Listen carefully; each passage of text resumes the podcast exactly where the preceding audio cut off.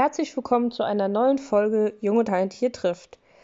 Das ist keine gewöhnliche Folge, wie ihr sie vielleicht kennt, sondern es ist der Beginn einer kleinen Reihe, die wir uns im Rahmen des Nachwuchsfilmfestivals Drehmomente überlegt haben. Ein Festival, bei dem wir zum wiederholten Mal die große Ehre haben, die junge Talentiert-Jury für den Preis der jungen Erwachsenen zu stellen. In den nächsten vier Podcast-Folgen wollen wir also die diesjährigen Jurymitglieder ein wenig vorstellen und sie besser kennenlernen. Wir beginnen mit Duprilla. Ich freue mich und wünsche euch jetzt viel Spaß. Ich begrüße zu diesem Jung und Talentiert trifft Drehmomente 2021 Special Duprilla. Hallo. Hallo Vanessa. Wir wollen euch ja als Jurymitglieder der Jung und Talentiert Jury der Drehmomente in diesem Jahr ein bisschen besser kennenlernen. Und in der Vorbereitung habe ich gemerkt, dass es mir ziemlich äh, in die Karten spielt, weil ich eigentlich auch noch gar nicht so viel von dir weiß, ist mir auch gut. Wir machen einer schon den Podcast äh, Stream Talk zusammen, äh, mhm. den ich auch wieder erwähnen möchte und empfehlen möchte. Ähm, aber also persönlich weiß ich gar nicht so viel von dir. Äh, letztens haben wir zum ersten Mal privat WhatsApp geschrieben. Ja, das stimmt. um den Termin auszumachen. Und jetzt dachte ich, äh, die Leute sollen dich ein bisschen kennenlernen, ähm, die Filmemacher sollen dich ein bisschen besser kennenlernen, des äh, Festivals und ich möchte dich ein bisschen besser kennenlernen. Und die erste Frage, die mir dann natürlich eingefallen ist, ähm, warum beschäftigst du dich mit Filmen und Serien? Was interessiert dich daran? Ja, gute Frage auf jeden Fall für die ich wahrscheinlich ein bisschen ausholen muss. Also ähm, Filme spielen seit meiner Kindheit für mich schon eine sehr, sehr wichtige Rolle. Ähm, ich kann mich wirklich noch an meinen ersten Kinobesuch erinnern. Ich kann mich an das Gefühl erinnern, wirklich so völlig eingenommen zu werden von einem Film im Dunkeln. Und ähm, das war damals Ariel, die Meerjungfrau. Und es ist, ähm, also ich, ich konnte das nicht so richtig vergessen und bin seitdem wirklich super gern ins äh, Kino gegangen, häufig mit meiner älteren Schwester. Und ähm, während äh, der Schulzeit habe ich mich äh, vor allem aber mit mit Literatur beschäftigt und dann auch ähm, später beschlossen, Literaturwissenschaften zu studieren. Und ähm, trotzdem ist so diese Begeisterung für Film und später auch zunehmend wirklich äh, für Serien, also in diesem goldenen Serienzeitalter, die ist nie verschwunden. Und ich würde sagen, ähm, ich äh, liebe Literatur und ich liebe Musik und äh, gleichrangig ist auch der Film. Und ähm, jede dieser, äh, dieser Künste hat wirklich so was Eigenes für sich. Und ähm, am, am Film begeistert mich einfach, dass es ja letzten Endes ein unheimlich aufwendiges Kollektivprojekt äh, jedes Mal ist, wo einfach sehr, sehr viele einzelne Faktoren mit reinspielen und ähm, am Ende ja es natürlich auch um äh, Kommerz äh, geht äh, zu einem hohen Anteil, aber auch um Kunst und ähm, dass ein, ein Film ein, also mich äh, wirklich so vollkommen entführen kann in eine Welt, ähm, wie es ähm, Literatur auf eine andere Weise tut, wie es äh, Musik auf eine andere Weise tut. Und es ist wirklich eine gesamte Welt, in der alles mit äh, reinspielt. Die Dialoge, die Kameraführung, die Kostüme, ähm, der Schnitt und so weiter. Es gibt, äh, Film bietet einem einfach äh, so vieles, was man daran analysieren kann, für das man sich begeistern kann. Und selbst bei Filmen, die man schlecht schlecht findet. Und so findet man immer mal wieder etwas, äh, was wirklich daran gelungen ist. Und äh, eine Person oder mehrere Personen, die da wirklich äh, brilliert haben, eben weil es so ein Kollektivprojekt ist. Mhm. Und um diese Begeisterung auf die Jetztzeit zu äh, transformieren, wie beschäftigst du dich jetzt äh, mit Film? Jetzt äh, muss ich leider, was heißt leider? Ich äh, muss schon sagen, häufig mache ich das wirklich, ähm, vor allem dann mit ähm, ja professionellem oder arbeitstechnischem Hintergrund, so dass ich äh, darüber schreibe für meinen Blog oder äh, für Online-Publikationen und ähm, dann schaue ich äh, wirklich sehr sehr genau hin, äh, also wirklich auch mit äh, Notizbuch und äh, Kugelschreiber und das war auch so, als äh, die Kinos noch geöffnet haben und hatten und es dort Pressevorführungen gab, da habe ich auch im Dunkeln irgendwas in mein Notizbuch gekritzelt. Und natürlich ähm, muss man da ein bisschen aufpassen, dass man äh, da nicht ähm, verpasst, sich trotzdem von einem Film entführen zu lassen. Aber es ist schon ähm, so eine, eine leichte Distanz, die das aufbaut. Aber ein, ein guter Film macht auch das wett. Also wenn ein Film mich äh, völlig einnimmt, das hat man ja auch mit der Zeit äh, nicht mehr so häufig, weil man, wenn man schon vieles gesehen hat, ähm, dann äh, lege ich auch das äh, Notizbuch weg. Aber ich lege es auch weg, wenn der Film, äh, wenn ich den Film äh, total schlecht finde. Also ja, da, da ja. ist so ein Punkt erreicht. Wenn man ähm, Stream Talk, unseren Podcast hört, weiß man, dass man, äh, dass wir ein bisschen unterschiedlich sind, was die Geschmäcker angeht. Ähm, was ist denn so dein Geschmack? Was sind so Genres, die dir gefallen, die du magst? Ich mag ähm, Mystery-Dramen sehr, sehr gerne. Also je je seltsamer es wird, desto je weniger man weiß, worum geht es hier eigentlich, was ist hier wirklich passiert. Und wenn das aber gut äh, umgesetzt ist und gut aufgelöst wird und so, dann äh, äh bin ich Feuer und Flamme. Ich äh, liebe sowas, auch äh, so Dinge hineininterpretieren zu können, dass ähm, so eine gewisse Doppelbödigkeit, so äh, ein Film, der, der sehr viel Raum zur Interpretation lässt, das ähm, begeistert mich, weil es bleibt einfach auch lange in meinem Gedächtnis und äh, steht da seine Runden. Also kann ich ähm, David Lynch auf jeden Fall sehr viel abgewinnen. Ich kann ähm, Damon Lindelof und äh, konnte damals Lost und äh, The Leftovers sehr viel abgewinnen, was äh, andere Leute wirklich super genervt hat wahrscheinlich. Und ähm, ansonsten, ja, schnuppe ich in jedes Genre mal rein. Ich mag auch Horrorfilme äh, gern, äh, obwohl ich äh, jetzt äh, gar nicht so mega abgebrüht bin. Ich kann mir nicht alles äh, immer anschauen. Also es geht mir da auch weniger um äh, die Brutalität, sondern wirklich ähm, diese ja die unterschiedlichsten Mittel, die gebraucht werden, um äh, Unheimlichkeit zu erzeugen. Und da hat man es bei mir nicht mal so besonders schwer. Also wenn es eine schlimme also Geistergeschichte ist und so, dann äh, wird mich das nachts auch wach, äh, wach halten.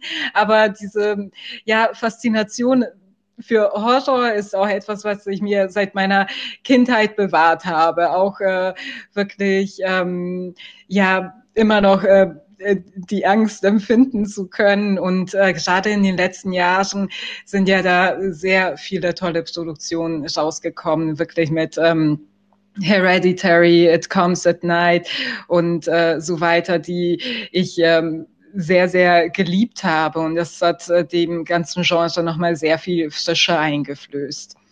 Ja, ich finde es immer spannend, wie unterschiedlich wir sind. Ja. Also gerade alles beschrieben, was ich nicht mag. Aber ja, das macht dann am Ende auch aus. Ähm, was, äh, wir fragen mal erstmal ganz generell, wie haben dir denn die diesjährigen äh, Filme gefallen bei den Momenten, die eingereicht wurden? Ich muss immer betonen, in unserer Kategorie äh, junge Erwachsene, die haben wir uns ja angeguckt. Mhm.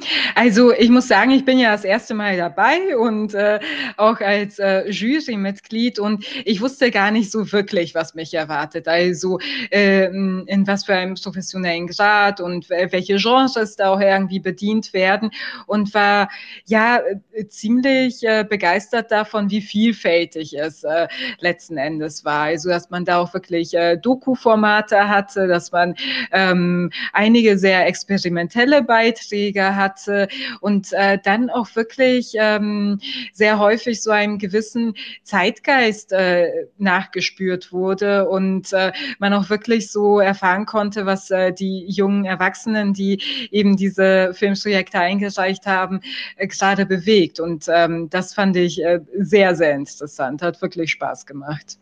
Ja, so ging es mir auch. Das freut mich, dass es dir Spaß gemacht hat, äh, zum ersten Mal in der Jury. Äh, was sind denn Kriterien, mit denen du hast du da auch mit, mit äh, Liste und Blog da gesessen und so abgehakt oder wie hast du gearbeitet? Natürlich habe ich eine Liste gemacht. Ich mag grundsätzlich sehr gerne Listen. ähm, ja, ich habe wirklich ähm, das in verschiedenen Blöcken geschaut und äh, dann immer ähm, auch, wir haben ja einige Informationen auch zu den äh, Machern und Macherinnen dahinter äh, bekommen, also beziehungsweise sie haben noch äh, Infos eingereicht dazu und wie das gedreht wurde. Und einen wichtigen Punkt fand ich, ähm, äh, dazu wurden wir auch vorab äh, gebrieft, dass man eben äh, guckt, welche Mittel standen auch äh, zur Verfügung, also womit wurde gedreht? Und äh, man konnte den unterschiedlichen Filmen auch ablesen, gewesen. Ähm, wie viel Erfahrung äh, die einzelnen ähm, äh, also äh, Filmemacherinnen da auch äh, wirklich vielleicht schon mitgebracht haben. Und ähm, das habe ich schon in äh, meine Bewertung, also was heißt äh, Bewer also äh, meine Sichtungen mit einfließen lassen. Um, und ich fand einfach äh, wichtig, also was ich auch grundsätzlich beim Filme schauen äh, wichtig finde, natürlich auch äh, die formellen Aspekte, wie, wie ist die Kameraführung, wie ist der Schnitt und gerade was Schnitt betrifft, habe ich da wirklich großartige äh, Sachen gesehen. Aber ähm, dann war auch sehr schnell immer die Frage, was ähm, das hinterlässt äh, dieser Film bei mir. Also bleibt er mir irgendwie im Gedächtnis, weil das irgendwie eine ganz ähm, individuelle, kreative Stimme dahinter ist äh, oder Stimmen, weil es ja natürlich auch äh, kollektive Projekte sind. Ähm, äh, mit was für ein, also geht ja wirklich an etwas ran, auch äh, emotional und gefühlsmäßig. Das, das fand ich schon wichtig, weil wenn man mit der Zeit sehr, sehr viele Filme sieht, äh, man merkt schon, was äh, einem weswegen auch im Gedächtnis bleibt. Und das ist nicht unbedingt immer die Drastik äh, der gezeigten Bilder. Es ist auch nicht immer, dass äh, alles so stimmig und äh, wunderschön aufbereitet ist, sondern so eine ganz bestimmte Originalität, so ein äh, Mo Moment in ähm, Spielfilmen oder eben wie auch hier in Kurzfilmen, der einem wirklich so eingespeichert äh, bleibt, auch noch äh, Jahre später. Und äh, das äh, versucht man so ein bisschen zu erspüren äh, beim bei der Erstsichtung. Ja. ja. Wie stehst du denn generell zu Kurzfilmen? Ich muss sagen, dass ich Kurzfilme bislang immer ein wenig vernachlässigt habe. Ich habe mir schon Kurzfilme ähm, auf Festivals auch angesehen und früher gab es also, ich äh, gehe super gern natürlich auf Filmfestivals und vor allem Berlin hatte da immer eine sehr, sehr große Bandbreite zu bieten und ich mochte immer die British Shorts. Also es gab so ein britisches Kurzfilmfestival hier in Berlin, da konnte man wirklich ganz, ganz äh, großartig großartige Kurzfilme schauen. Und ähm, der Kurzfilm hat äh, eine herausragende Bedeutung, weil die meisten äh, äh, großen äh, Regisseure und Regisseurinnen fangen als allererstes natürlich mit Kurzfilmen an, weil das so die ersten Schritte sind, die ersten Erfahrungen, die man sammelt und weil Film natürlich auch ungeheuer teuer ist und ähm, das äh, hat leider aber auch den Effekt, dass man äh, immer denkt, na ja, äh, Kurzfilme sind so ja einer der Schritte auf einen äh, lang äh, also auf einen Spielfilm zu. Und ähm, das ist äh, ein bisschen schade, weil der Kurzfilm an und für sich äh, wirklich nochmal ein eine ganz eigene Kunstform ist. Also erstmal irgendwie ein Thema zu finden, dass man auch wirklich in diesen drei bis fünf Minuten, also länger als fünf Minuten waren die Beiträge, ähm, in dieser Sektion glaube ich nicht. Und ähm, da ein Thema auch einzukreisen und einzugrenzen darauf und dann auch wirklich ähm, mit wenigen Szenen es äh, zu vermitteln, mit auch ganz wenig Dialog. Das ist äh, eine ganz besondere Herausforderung. Also ähm, das fand ich super interessant und generell zum Kurzfilm. Es ist eines der Genres, bei dem ich mir immer vornehme, ähm, da würde ich gern mehr zu machen, aber dann kommt man, es wird immer so vom Spielfilm hinweggewischt auf Festivals. Also die Berlinale hat ja auch eine Kurzfilmsektion, aber ich komme leider nie dazu, sie anzuschauen. Deswegen war das hier eine gute Gelegenheit, mich wieder daran zu erinnern. Ja, das ist doch sehr gut. Und es ist auch, ähm, wie du schon gesagt hast, ich finde es immer wieder faszinierend. Ich mache das jetzt schon ein, zwei Jahre hier äh, bei den Drehmomenten, dass man so vielfältig erzählen kann. Mhm. Also mich überrascht das immer wieder. Es ist von Doku über Musikvideos, über wirklich krasse Storys, die Fall. auch erzählt werden. Ähm, das begeistert mich auch immer äh, wieder sehr und auch in diesem Jahr wieder. Deswegen freue ich mich auch sehr auf die Preisverleihung. Mhm. Ähm, wenn wir dann gucken können, äh, wer uns da so begeistert hat. Ich habe ja schon, schon ausgewertet, die, die erste Runde, und da auch wieder die Begeisterung zu sehen, wie unterschiedlich wir sind. Also, ja, ideal, so soll es sein, würde ich sagen, oder? Ja, auch generell, also wir sind ja fünf äh, Frauen, die das machen diesmal, und die Geschmäcker sind sehr unterschiedlich, und ich freue mich doch über den Austausch, ähm, genau, mit euch darüber zu reden ich habe ja einen festen Part äh, im Podcast und das ist nochmal ein bisschen äh, dich besser kennenzulernen über drei Rubriken. Ich würde mal mit der Rubrik Buch anfangen. Was für ein Buch könntest du denn empfehlen und nennen, was dich geprägt hat? Ja, äh, Ich habe ja, äh, das ist wahrscheinlich für alle immer sehr viel, sehr schwer zu beantworten, weil ich denke mal, die meisten, die hier mitmachen im Podcast, haben super viel gelesen, super viel geschaut. Aber ich bin da nochmal in mich gegangen und ein Buch, bei dem ich wirklich ganz bewusst wahrgenommen habe, wie vieles mir bedeutet, auch wirklich kurz nach dem Lesen, war Zähne zeigen von Sadie Smith, eine britische Autorin. White Teeth äh, hieß das, glaube ich, auf Englisch. Und ähm, das habe ich äh, früh während meines Studiums gelesen. Und ich äh, mochte diesen Roman aus ähm, unterschiedlichen Gründen ganz gern. Der erste war, ich habe mich während meines Studiums und dann in meiner Magisterarbeit sehr viel mit Familienromanen auseinandergesetzt, also im sogenannten genealogischen Roman. Und ähm, es ging so um Familienromane des äh, 21. Jahrhunderts. Und Sadie Smith und äh, White Teeth habe ich damit reingenommen, weil es ein ganz großartiger, über Generationen hinwegreichender äh, Roman ist, in dem das Thema völlig neu aufgerollt wird. Also in dem ähm, diese bekannten Muster aus dem Familienroman völlig neu aufgegriffen werden. Und ähm, das Neue, was sie für mich da reingebracht hat, war diese ganze Thematik mit ähm, Migrationsgeschichten äh, und ähm, dann natürlich auch ähm, ähm, also schwarze Migrationsgeschichte in äh, Großbritannien. Und ähm, für mich persönlich war das auch einfach ein wichtiger Roman, weil ich ähm, selbst eine Migrationsgeschichte habe, also wirklich als ähm, Fünfjährige mit äh, meinen Geschwistern und äh, meinen Eltern nach äh, Deutschland gezogen bin. Und ähm, ich glaube, fast jeder, ich möchte ungern wirklich für alle Menschen äh, mit Migrationsgeschichte sprechen, aber das Thema Identität ähm, spielt schon eine wichtige Rolle dann früher oder später. Also für mich äh, hat äh, es eine wichtige Rolle gespielt, also vor allem der ganze Komplex ähm, nationale Identität, also äh, wohin gehöre ich. Ich bin ähm, also meine, ich bin ursprünglich aus Serbien, habe auch bis heute die serbische Staatsangehörigkeit, aber ich bin in Deutschland aufgewachsen, ähm, bin mit meinen Eltern ein paar Mal natürlich nach Serbien gefahren, dahin gereist, habe da auch äh, immer wieder Zeit verbracht. Ähm, aber letzten Endes ähm, ist es schon so, dass ich keine einzige Sprache ohne Akzent spreche.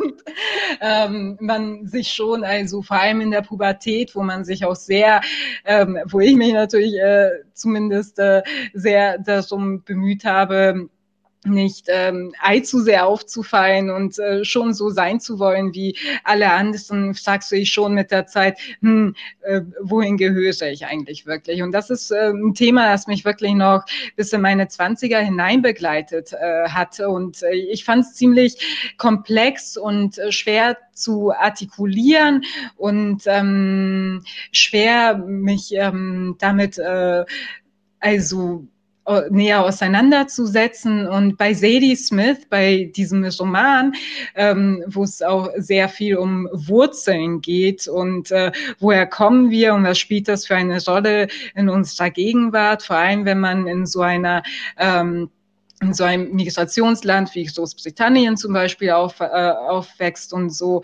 Und ähm, sie hat so viele Dinge angesprochen, von denen ich dachte, über die kann man wahrscheinlich gar nicht schreiben. Also vielleicht erstens, weil sie Leute nicht so äh, interessant finden und dann, weil es sich auch einfach schwer in Worte äh, fassen lässt, äh, was das für ein ähm, Problem sein kann. Und ähm, ja, wie man so als Pubertierender ist, niemand hat die gleichen Probleme wie ich.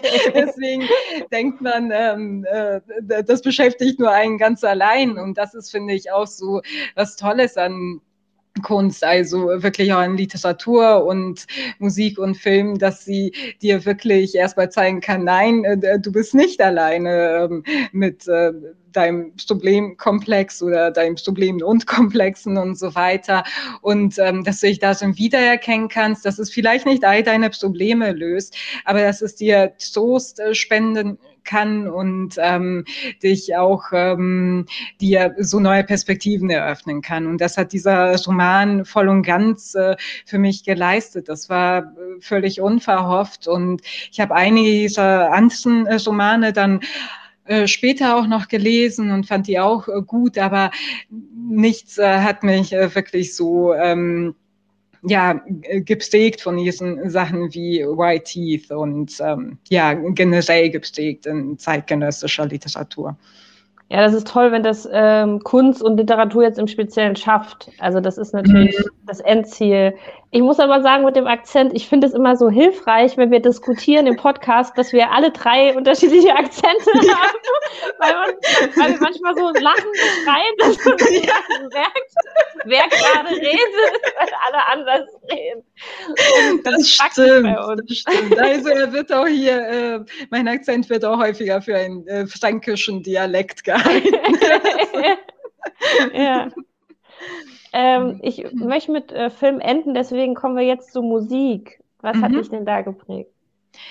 Ja, darüber habe ich lange nachgedacht. Du, du, warst ja so nett, mir vorher schon mitzuteilen, dass solche Fragen kommen, bevor man völlig kalt erwischt wird. Ja. Und ähm, ich muss eher erst einmal einleiten mit, ähm, ich habe Musik immer sehr, sehr gemocht und immer sehr viel gehört, äh, vor allem in meiner Jugendzeit. Ähm, allerdings bin ich ein sehr untreuer Fan. Ich,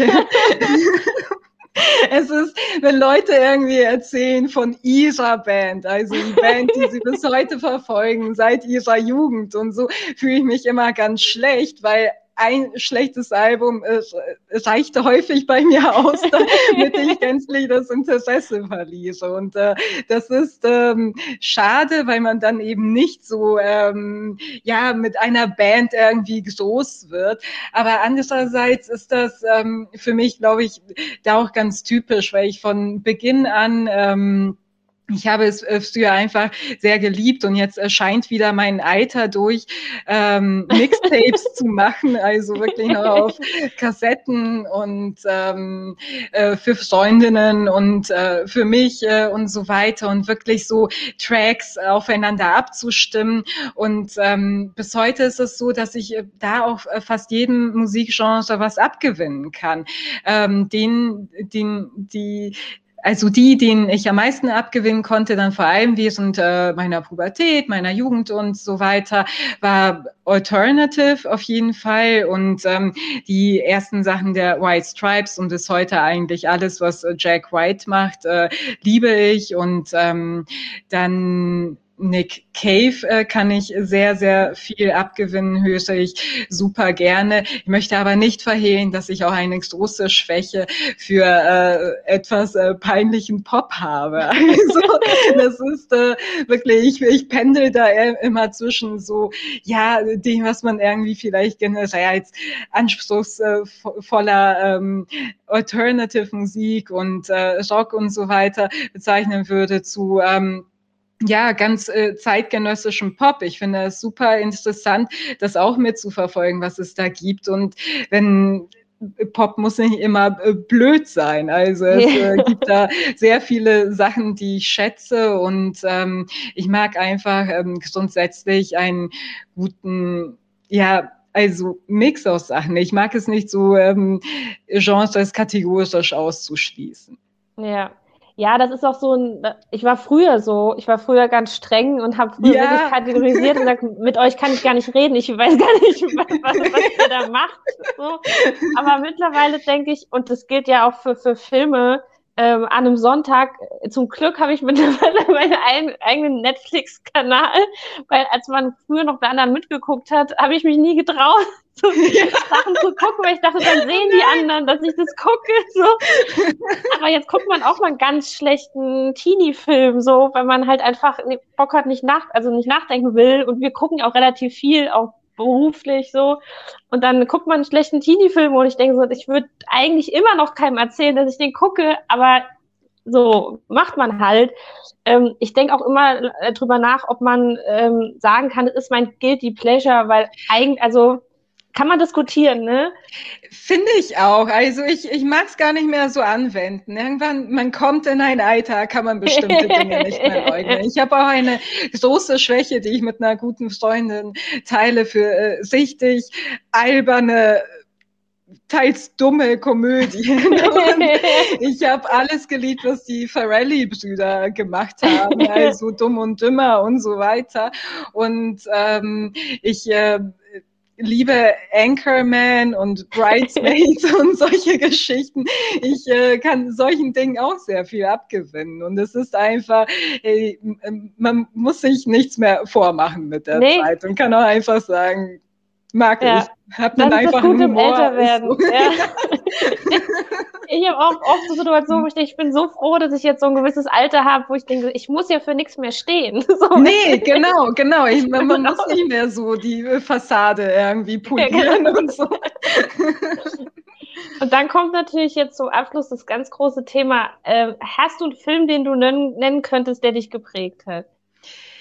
Ja, ähm, darüber habe ich auch nachgedacht und natürlich äh, kann man, also mit der Zeit sieht man ja auch ganz viele Klassiker und so, aber wenn wir wirklich von Prägung sprechen, da ich in den 80ern geboren bin und so meine kind, äh, Kindheit und Jugend so in der in den 90ern war, äh, sind es vor allem Filme aus den 90ern. Ähm, die mich geprägt haben. Und da würde ich sagen, dass äh, das Schweigen der Lämmer von Adrian Lyme war eins, äh, war einer davon.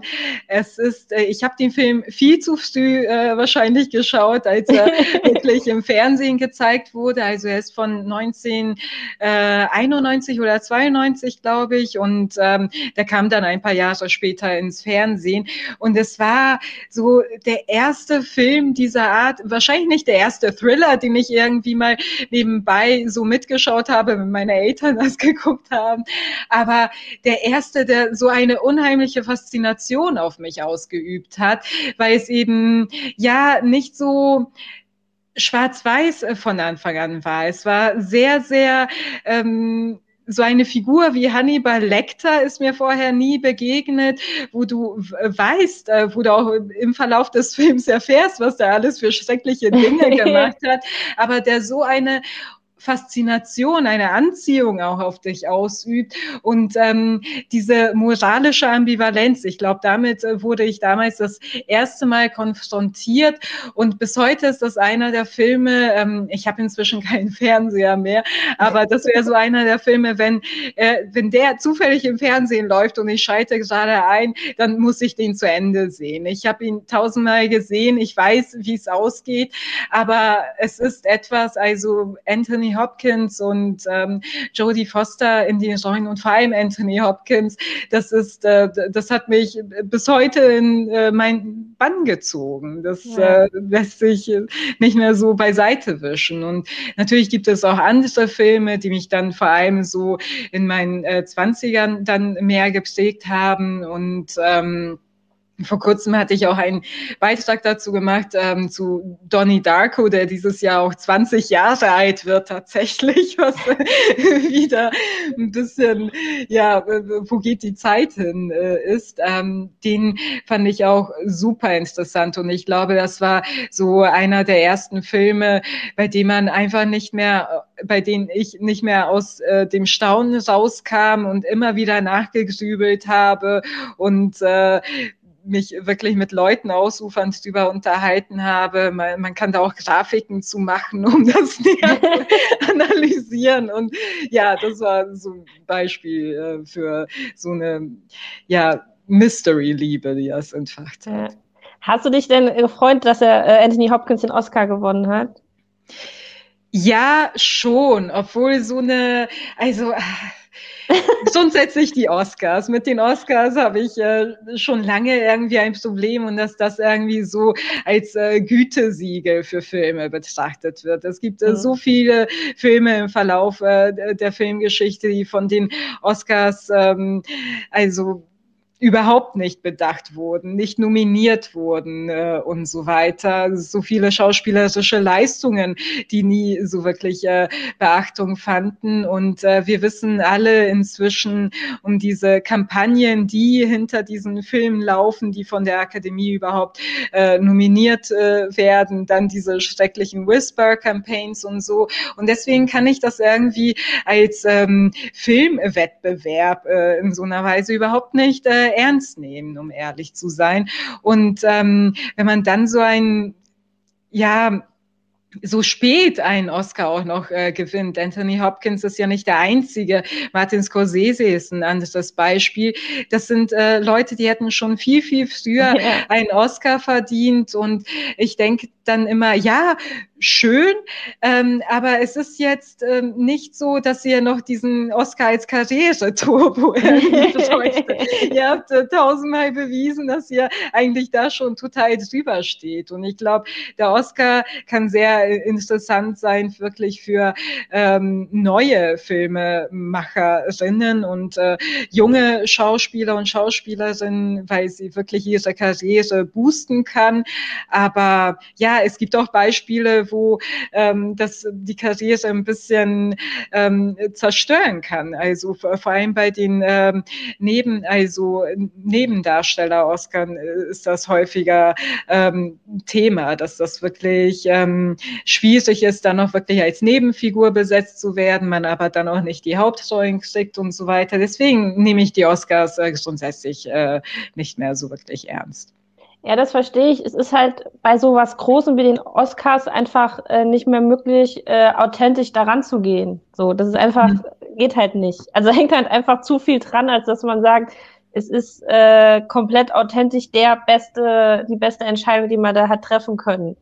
ja, halt auf jeden Fall. Und es gibt ja noch tausend andere Kritikpunkte. Also es gibt ja auch wirklich diese technischen äh, Oscars noch mal für Schnitt und äh, Ton und Tonschnitt und so, äh, wo immer darüber diskutiert wird, dass diese Mitglieder der Filmakademie von diesen einzelnen Aspekten des Films gar nicht so viel Ahnung haben und dann einfach eben ähm, ja bester Schnitt an Filme geht, die das äh, Cutter und so weiter, das jetzt nicht unbedingt für diese Leistung verdient haben. Das sind alles solche Aspekte.